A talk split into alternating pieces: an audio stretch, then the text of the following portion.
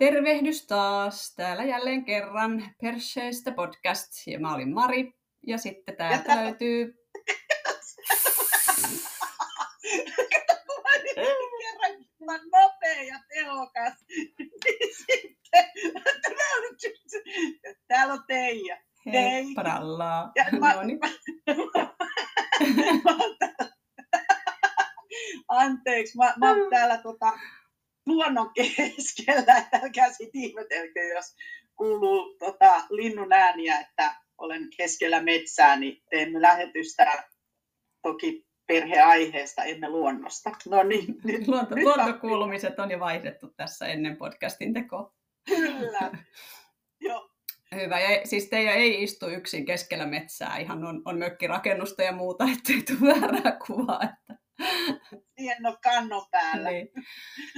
Hyvä, mutta tota, vielä ennen kuin kesä on kokonaan ohi, kohta ollaan elokuussa ja, ja tota, koulut alkaa, mutta mikä usein liittyy, tai mikä ollaan huomattu liittyvän tähän kesään, on sitten erityisesti niillä, jotka ovat muuttaneet ehkä pois kotiseuduilta tai sukulaiset hajaantunut ympäri Suomea, niin kesään liittyy tämmöiset sukulaiset erityisesti, toki varmasti myös niillä, joilla sukulaiset on lähellä, niin tota, myös heillä kesällä sitten on erilaisia, järjestetään tapahtumia ja, ja on ehkä rippijuhlia tai ylioppilasjuhlia tai syntymäpäiviä tai mitä hyvänsä, usein ehkä nähdään niitä sukulaisia.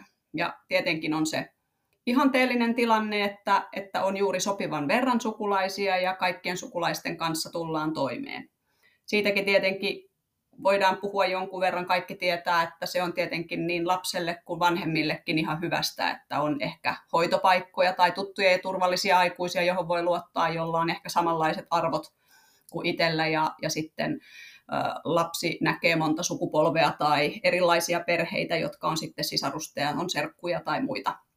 Ja se on tietenkin ihan kiva asia ja toivottavaa, mutta tietenkin kesällä saattaa sitten korostua myös se, jos niitä sukulaisia ei joko juurikaan ole, kun kaikki muut menee tapaamaan sukulaisia ja ehkä lapset tullessaan lomalta kaverit kertoo, mitä, mitä kaikkia sukulaisia on nähnyt ja omilla lapsilla ei sellaisia ole. Tai sitten sellainen tilanne, missä on ehkä joutunut arvioimaan, että onko ne sukulaiset sellaisia, jonka seuraan lapsen haluaa viedä. Ja se voi tietenkin aiheuttaa myös vanhemmille sellaista pahaa mieltä. Ei nyt ehkä, ehkä jossain tapauksessa katkeruutta ja kateuttakin, mutta ehkä sitten sellaista surua siitä, että, tai pohdintaa siitä, että minkälainen, kuinka tärkeitä ne sukulaiset oikeastaan on. Onko mummia tavattava tilanteessa kuin tilanteessa vain siksi, kun se on lapsen mummi tai vaari tai täti tai serkku, vai onko sitten jotain sellaisia tilanteita, missä ehkä onkin lapsen ja perheen edun mukaista, että niitä sukulaisia ei tavatakaan. Olipas pitkä alustus, monta minuuttia. Mitä, No niin. mitä ajattelette ja mitä tuli ensimmäisenä mieleen monologista? Joo, siis aina rupeaa niin kuin jotenkin miettimään omakohtaisesti ja omaa sukua, koska siinähän niin kuin jokainen ihminen on oma asiantuntijansa, kun katsoo historiaan tai kun elää sukulaisten kanssa keskellä tai ilman heitä. Aina on muistettava myöskin, että kun on tullut nämä muuttoaallot etelän suuntaan opiskelujen tai työpaikkojen perässä, niin sitten myöskin sukulaisia jää satojen, jos ei tuhansien kilometrien päähän, joka aiheuttaa myös sitä pesäeroa ja että se yhteydenpito ei välttämättä ole ollut niin tiivistä. Toki tänä päivänä on kaikki, onko se FaceTime tai WhatsApp, mitä kuvapuheluita, niin tavallaan jos on halu pitää yhteyttä, niin se kyllä onnistuu tavalla tai toisella ja kasvotkin näkee. Että olen nähnyt kuinka nuoret tai jotkut aikuisetkin kävelee kadulla, niin niillä on kuva, ne puhuu koko aika kuvapuhelua, eli tavallaan reaaliaikaisesti, niin, että olen menossa kauppaan, ostan maitoa tai jotain, niin kuin, että et meinaan, että jos haluaa mummoon, vaariin, serkkuun, tätiin, enoon pitää yhteyttä, niin kyllähän se onnaa. Toi on niin kuin ihan hyvä just ottaa esille, että kuinka paljon sit pidetään yhteyttä ja kuinka tärkeänä pidetään koska mä oon pähkäillyt just tässä nyt pähkäille, tuleeko taas tästä myös tämmöinen pitkä monologi, mutta tota, sitä, että tämä yhteiskuntamalli on mennyt semmoiseen eristäytymiseen ja ei nähdä niin tärkeänä enää sitä sukua välttämättä ja sukujuhlia. Me ollaan jossain jaksossa muuten puhuttu siitä, kun puhuin justiin, että naapuri ihmetteli, kun siellä oli näitä oliko ne Syyriasta tullut niin, tota, sodan keskeltä, niin heillä oli hirveän vahva se yhteisöllisyys. Se perheineen istui siinä pihalla ja sitten ne teki ruokaa siinä. Siinä oli semmoinen grilli ja sitten ne teki kotona määrätyt ruuat ja ne niin kuin, pyysi sinne siis meitä muitakin siis istumaan ja syömään. Eli se vieraanvaraisuus ja se yhteisöllisyys, niin mä muistan lapsena, niin oli mummot ja naapurit, niin istuttiin kaffella oli kahvimyssyt ja sitten siinä oli joku tehnyt pullaa, keksejä ja sitten sai vaan ottaa yhden pullaviipalleen. Niin mä lähinnä niin tätä justiin, että se yhteisöllisyyshän usein tulee ja alkaa perheestä ja sitten suku ja sitten naapurusto. Niin jos se olisi toimiva, niin mä näkisin, että Suomessa esimerkiksi mielenterveysongelmat ja muut saattaisi laskea ne määrät että kun tavallaan olisi se yhteisö tukemassa, jelppimässä. Mutta jatka mm. vaan. Kyllä, kyllä. Siis, ja mä ajattelen näin, että yksi sellainen ilmiö, että tämä on nyt kyllä aika tämmöinen, e, tämä ei pohjaudu tieteeseen ja saatan olla täysin väärässä. Mutta yksi semmoinen niin kuin ilmiö, mikä, mikä joskus ehkä ärsyttääkin, on huomannut, että on, on siis tällaista ilmiötä kuin, että no sä et on mun äiti, sä et mua määrää, tai sä et on mun iskä, sä et voi tollasta sanoa, tai muille aikuisille osittain haistatellaan, niin ö, olen luullut huomanneeni sen olevan ensinnäkin enemmän tämmöisten isojen kaupunkien ilmiö, ja myös ehkä korostuneen sellaisissa perheissä, jossa sitä verkostoa muita aikuisia on siinä perheen ympärillä vähemmän. Eli jos lapsella mm. on, on niin kuin pienempi kyläyhteisö, missä tunnetaan vanhemmat ja lapset, kaikki tietää kuka on kuka, on ehkä paljon, eihän se tarvitse olla juuri sukua. Nyt harhaudutaan ehkä puhumaan yleisemmin yhteisöstä, mutta usein se on niin, ehkä kyllä. aikaisemmin, kun on muutettu ja liikuttu vähemmän, niin se on ollut luontaisemmin myös se perhe ja suku, joka asuu lähellä. Kyllä. Eli lapsi on pienestä asti oppinut, että mummi voi sanoa napakasti, vaikka mummi ei olekaan äiti, tai, tai se äidin veli voi komentaa pois heinäladosta, ettei, ettei heiniä tallota niin, niin silloin se ei niin, kuin niin paljon korostu se, että se on vain se äiti tai isä, joka komentaa. Ja tämä, jotkut kaipaavat sitä, koko kyllä kasvattaa ja, ja ollaan yhteisö ja kaikki aikuiset huolehtivat lapsista, niin, niin se on totta kai meidän aikuisten vastuulla, miten paljon me puututaan muiden lasten vaarallisiin tekemisiin tai puututaanko, mutta myös se, mihin se lapsi tottuu. Jos elää vaan mm. niin kuin, tavallaan hyvin pienessä yhteisössä, missä on sitten vain äiti tai vain isä tai vain äiti ja isä, tai vain äiti ja äiti tai isä ja isä, niin, niin jotenkin Joo. sitten se semmoinen ajatus siitä, että no noi on ne, ketkä mua komentaa ja kukaan muu, kellään muulla ei ole muuhun mitään sananvaltaa myös korostuu.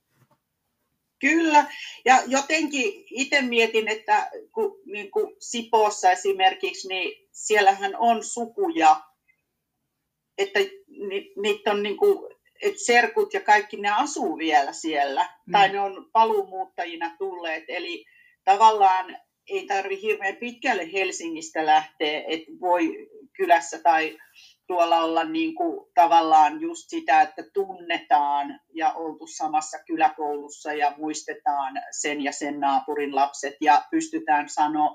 Mutta toi oli just se, mä rupesin tuossa kun sä puhuit, niin miettimään samalla, että mistä johtuu tai tietenkin se johtuu siitä, että ehkä ei tunneta omia naapureita tai ne sukulaiset ei ole lähellä, mutta miksi ei joku toinen aikuinen voisi sanoa, että noin ei saa toimia. Mutta kyllähän Helsingin suunnalla etelässä on alkanut tapahtua se, että ei paljon noterata, kun joku tekee jotain, ei mennä väliin, ei sanota, vaikka tekisi mieli kasvatuksellisesti sanoa. Sitä mä en osaa sanoa, niin että et kun tavallaan me puhutaan sukulaisuussuhteista, että kuinka paljon ajatellaan vaikka sukujuhlia sitten, että sinne on menty, että kerran viides vuodessa on jotkut sitten isommat juhlat, niin sitten siellä jos joku lähisukulainen komentaa lasta, niin puututaanko siihen, että älä sinä sitä komenna. Varmaan variaatioita on monia, mutta tuleeko se automaationa vai onko se kuitenkin, että sit kun se on sukulainen, niin... niin se... Ja miten lapsi... Niin. Noin. Eikö se liity vähän niin kuin siihen, että onko arvot jaetut? Just tämän, tai itse mietin, että, että kun vanhemmat Hyvä. ajautuu pidemmälle toisistaan, toisaalta ollaan puhuttu jossain toisessa jaksossa, että siinä ei ole pelkästään niin kuin, hyviä puolia, että ollaan tiiviissä yhteisössä. Siinä liittyy myös huonot puolet. Silloin tulee myös erilaisia leimoja ja erilaisia niin kuin, rooleja, johon sut ajetaan ja erilaisia odotuksia, jotka voi altistaa sitten pahalle ololle tai muulle. Kyllä. Että, että ei puhuta tässä nyt, että tämä on halleluja pelastus kaikelle, mutta, mutta tota, että kolikolla on kääntöpuoli, mutta tavallaan, että itse jos mietin, että itse olen kyllä semmoinen, että jos vaikka näen, että lapsi kaupassa varastaa, tai jos näen, että joku tönii toista, niin menen kyllä siihen puuttumaan. Silloin, ollaan, silloin on kyseessä niin tämmöiset Suomen lait, ja koen, että ne on sellaisia, ne ei ole pelkästään arvokysymyksiä, väkivalta on väärin ja varastaminen on väärin, ilkivallan tekeminen on väärin. Menen kyllä kysymään lapsilta, että anteeksi, mitä täällä tapahtuu, tai jos näyttää, että jotakuta selvästi kiusataan tai tönitään, niin kysymään siltä, että onko sulla kaikki hyvin, haluatko tulla tänne. Mutta sitten jos onkin kyseessä semmoinen minun arvojeni mukaan hiukan väärä toiminta, mutta se ei olekaan automaattisesti lain tai jonkun semmoisen yleisen laajasti jaetun moraalikäsityksen mukaan väärin. No onhan niitäkin aikuisia, joiden mielestä varastaminen on ihan ok ja lyöminen ihan jees, mutta tota, puhutaan kuitenkin semmoisesta aika, aika perusajatuksesta, mikä nyt pitäisi olla vallalla. Ni, niin tavallaan silloin ehkä se puuttumisen vaikeus, koska kyllä mä ihan oikeasti ajattelen myös niin, miten tässä ollaan puhuttu, että jokaisella perheellä on oikeus opettaa omat arvot. Että jos mun, minun mm. lapseni on siellä, silloin mä voin mennä puuttumaan, koska silloin mä opetan sille minun lapselleni ja, ja ensisijaisesti puutun hänen toimintaansa ja siinä ohessa tulee ehkä sitten ojennettua muitakin lapsia. Mutta toisaalta, jos tota, siellä on vain vieraita lapsia, niin mä en tiedä, ja. mitkä ovat heidän vanhempien arvot. Mikä nyt olisi niin kuin semmoinen asia. No just vaikka se, että kuinka läheltä toisen oma, omakotitaloalueella tai kerrostalopihoilla saako oikasta toisen pihan läpi vai ei joidenkin mielestä ei saa ja joidenkin mielestä saa, ja se on vähän semmoinen kyseenalainen juttu piha-alueella. Joo, meillä on jokaisen oikeudet, sä saat kulkea, jos ei ole aitoja. En mä lähde semmoiseen ehkä puuttumaan. Mie ohjeistan lastani, että muiden pihoille ei saa mennä, jos et ole kysynyt lupaa. Mutta jos mä nyt näen mm, tuosta ikkunasta, joo. että naapurin lapset juoksee tuon meidän naapurin pihan läpi, niin en mä nyt välttämättä mene siihen puuttumaan, koska mä en tiedä, miten heitä on ohjeistettu ja onko heille ehkä sanottu, että no sen kun nyt pinkaset pennasten pihan läpi, etteipä se haittaa. Mm. Kyllä, ja sitten myöskin sen toisen reviiriä kunnioittain, ettei roskaa ja silleen niin kuin justi, että jos pikaisesti siitä läpi menee. Joo, totta. Ja kyllä oli, kuulkaa, nyt tunnustan, että olin itse myös vähän, miten sitä sanotaan, heikoilla hangilla. Mä vähän niin kuin ehkä, täh, nyt menee minä ristiin mun äskeisten puheiden kanssa.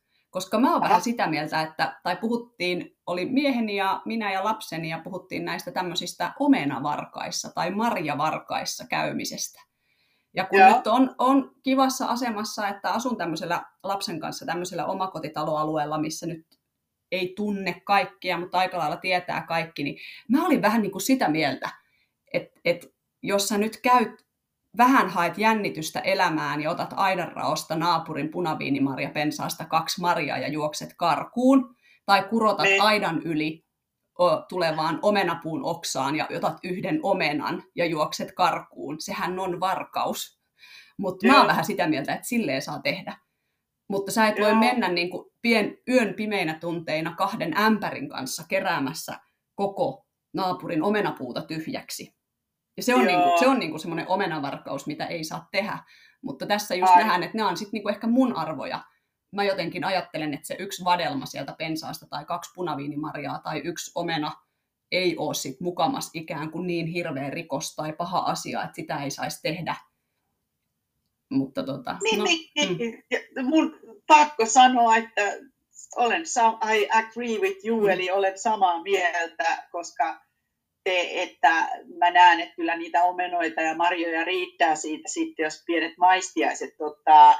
Enemmänkin mä näen, että nykynuoret tai ei aikuisetkaan, että ostetaan sitä ulkomaalaista omenaa ja banaania, mutta ei välttämättä hyödynnetä sitä puutarhaa, että joillakin omenapuut, niin ne omenat mädäntyy mm. sinne maahan tai ne kerää ne kompostiin. Et, et, mun mielestä siinä sitä makumaailmaa saa mm. laajennettua, kun, ja sitten siinä tulee se jännitys, pieni niin. jännitys.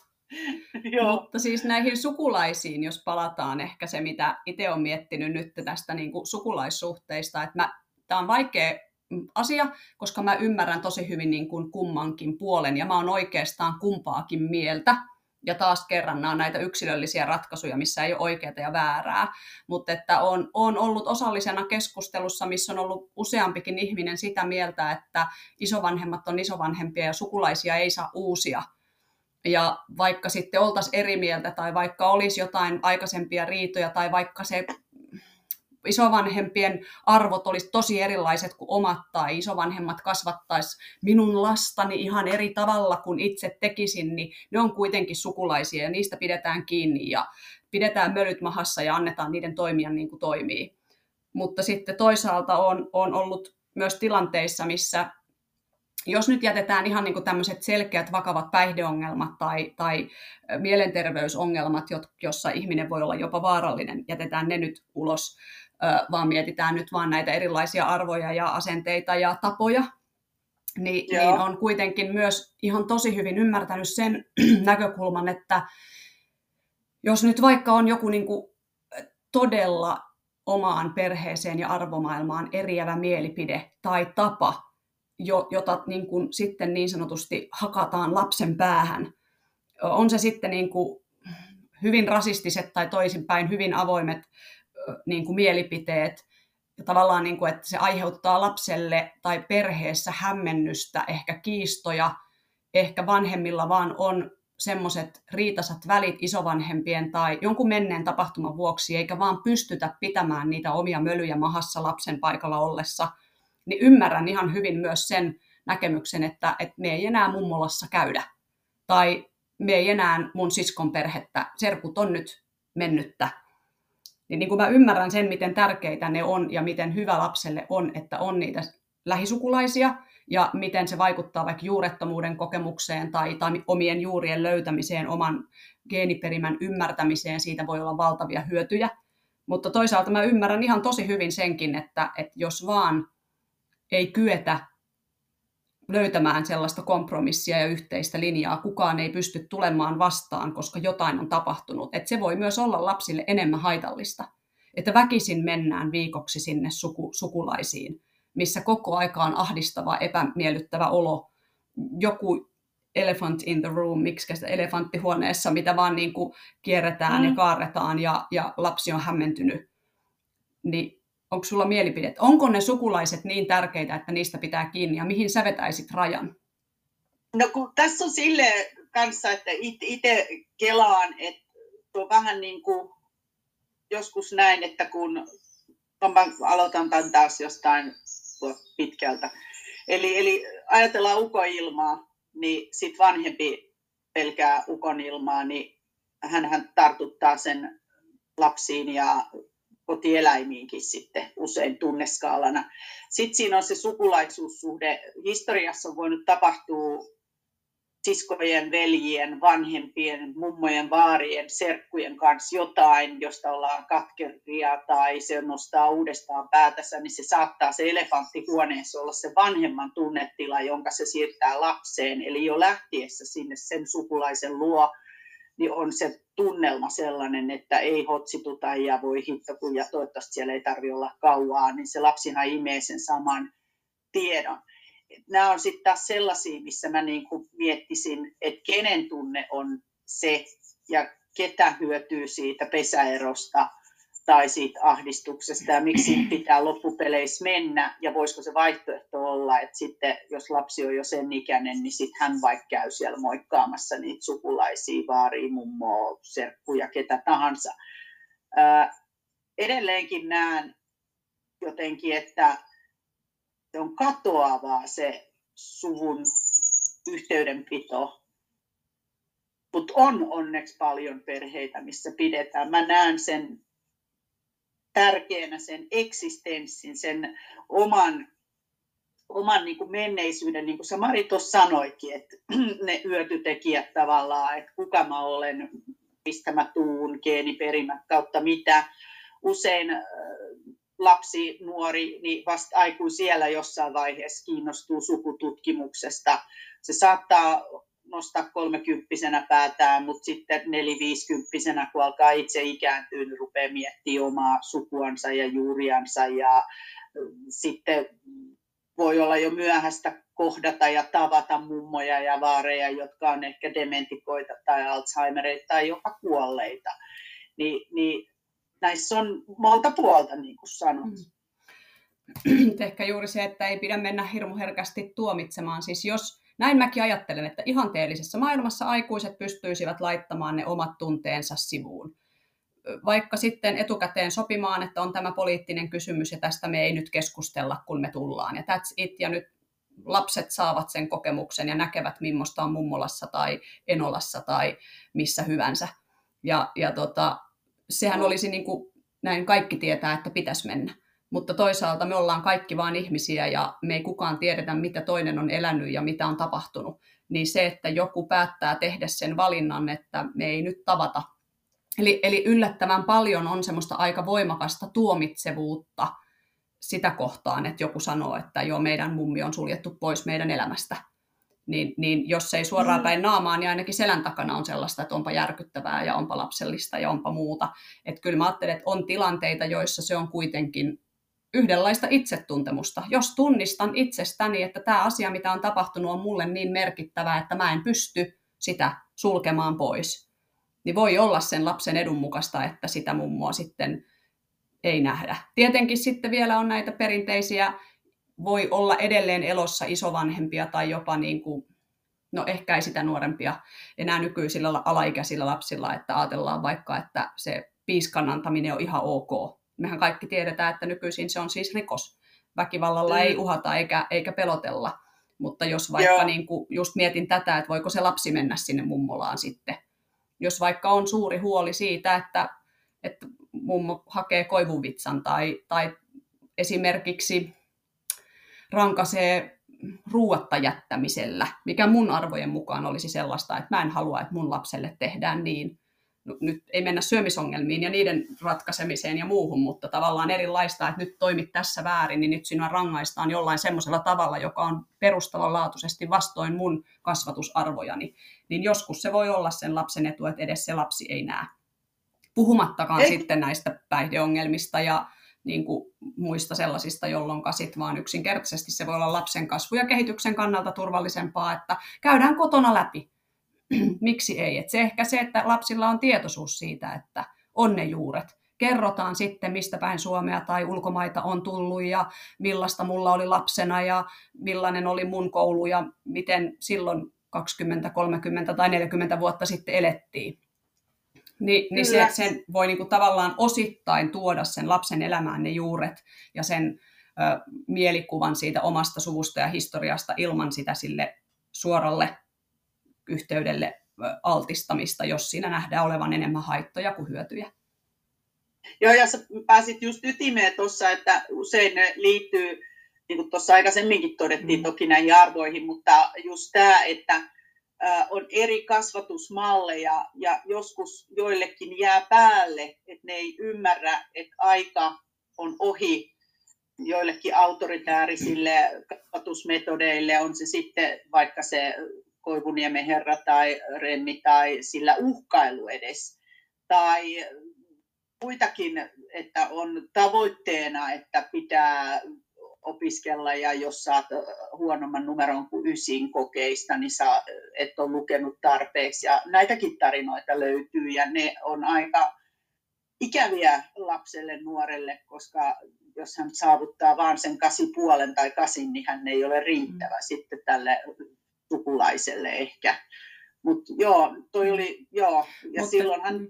kannattaa miettiä, mm. että mitä, miten siinä edetä. Joo. Mutta luottaa myös niin kuin ikätasoisesti sen lapsen älyllisyyteen, että jos tiedät, että itse pystyt hallitsemaan omat tunteesi ja pystyt olemaan se turvallinen aikuinen lapselle, niin, niin sitten ei se, että joku nyt päästelee suustaan typeriä juttuja tai joku on ärsyttävä tai ehkä oma erilaiset arvot, niin itsessään ei suoraan ole ehkä mun mielestä syy sille, että nyt ei nähdä koskaan. Koska sitten, jos se eno päästelee suustaan typeriä juttuja, mutta sä tiedät olevasi sen lapsen kanssa siinä koko ajan, niin sitten sen lapsen kanssa voi käydä läpi, että tällä laillakin joku ajattelee. Ja nyt äidin tai isän mielestä niin tämä on väärin ja tällä lailla ei saisi toimia ja ehkä ajattelee tästä syystä tai ehkä te tunnette sitten paremmin ne omat sukulaiset, että mikä se syy sille ajattelulle on. Ja siinä opettaa lasta myös siihen, että maailmassa on ihmisiä, jotka ajattelee eri lailla kuin sinä. Ja sulla on silti lupa ajatella niin kuin sä ajattelet ja, ja tota, ehkä opettaa myös sitä, että miten sitten hankalamman ihmisen tai vaativamman ihmisen kanssa tullaan toimeen. Vaikka juuri tämä, että sinä taas sait vaan kaseja, että huono tyhmä lapsi olet. Miten, millainen suhde sulla itselläsi sitten on siihen ja selittää, että ymmärrät hän, että sä et oikeasti ole. Se on hänen ongelmansa. Että hänet on kasvatettu Kyllä. sillä tavalla, että hän on oppinut noin. Ja, ja tota, kuitenkin ne ensisijaiset aikuiset siinä elämässä ja heidän arvot ja näkemys siitä lapsesta on merkittävämpi. Et sitä ei me ei voida loputtomasti ikinä suojata, etteikö lapsi mm. jostain elämänsä aikana ennen täysi-ikäiseksi tulemistaan kuule, että sä oot tyhmä tai, tai sä et kelpaa tai sun arvot on väärät. Jossain joko sinun läsnä ollessasi tai ilman se lapsi tulee sellaista kuulemaan ja se ristiriita tulee jossain vaiheessa, että onko tämä oikein vai ei olisiko ne sukulaiset sitten ehkä mm. jossain tilanteessa, jos se mennä ääripäähän, niin mahdollisuus myös opetella sitä. Että Joo. näinkin joku ajattelee ja miten sen kanssa sitten pärjätään ja pelataan. Kyllä. Tuli toki mieleen, että joskus myös vanhemmalla tai vanhemmilla voi olla sellaiset arvot, jotka saattaa jossain kohtaa stressata ja vahingoittaa lasta, ja sitten sukulaisella olisi ne että yrittää neuvoa niitä toisenlaisia arvoja ja siitä tulee sota, koska mm. puututaan pehmeimmillä arvoilla siihen, tai yritetään saada pehmennettyä määrättyjä kasvatusmalleja biologisille vanhemmille, niin sit nekin voi olla aika haastavia tilanteita. Et, et, niin kuin puhuit just hyvin tänne, että kolikolla on kaksi puolta, mm. että joskus voi käydä niinkin, koska mulla tuli tarina vaan yhdestä lapsuuden tuttavasta, niin yksi poika, niin silloin oli vanhemmat, omat vanhemmat, siis vaati hyviä numeroita, niin, mm. niin ne oli piilottaneet sitten, kun se pääsi, se oli ylioppilas vai yksi peruskoulun päättötodistus. Mutta kuitenkin sillä oli keskiarvo joku 8,8 tai 8,9, niin äiti oli piilottanut sen todistuksen, että ei näytetä sukulaisille. että valehteli, että se on niin kuin, hän on vahingossa laittanut jonnekin, että se on kadonnut tai jotain. Niin kuin lähinnä vaan, että häpes niinkin hyvää todistusta, koska ei ollut sitä yli ysin keskiarvoa. Mm. Niin se muisteli tämä poika sitä surulla. Tällaisiin ilo kamaliin voi. Kesä ei ollut pelkkää iloa. Oli, on myös Joo. ihania sukulaisia ja varmaan ollut ihania sukujuhlia ja synttäreitä ja nautitaan no. niistä, mutta ö, sitten jos ei niitä ole, niin kyllä sille lapselle saa onnellisen lapsuuden ja ihan terveen psyykkeen ilmankin niitä. Kyllä, aloitettiin kauhealla kikatuksella, kun mä keulin, että täällä olen ja jotain ja puhuin Marin päälle ja sitten tämmöisiin vähän surullisiin, mutta Marin ääni oli niin innostava, että tästä selvitään. Sukulakset on upea asia ja jokainen tietää itse, miten toimia heidän kanssaan. Luotamme tähän ja sekunnit kuluvat, eli seuraavaan kertaan sitten yes. taas. Hyvä. Moi moi. Moikka moi.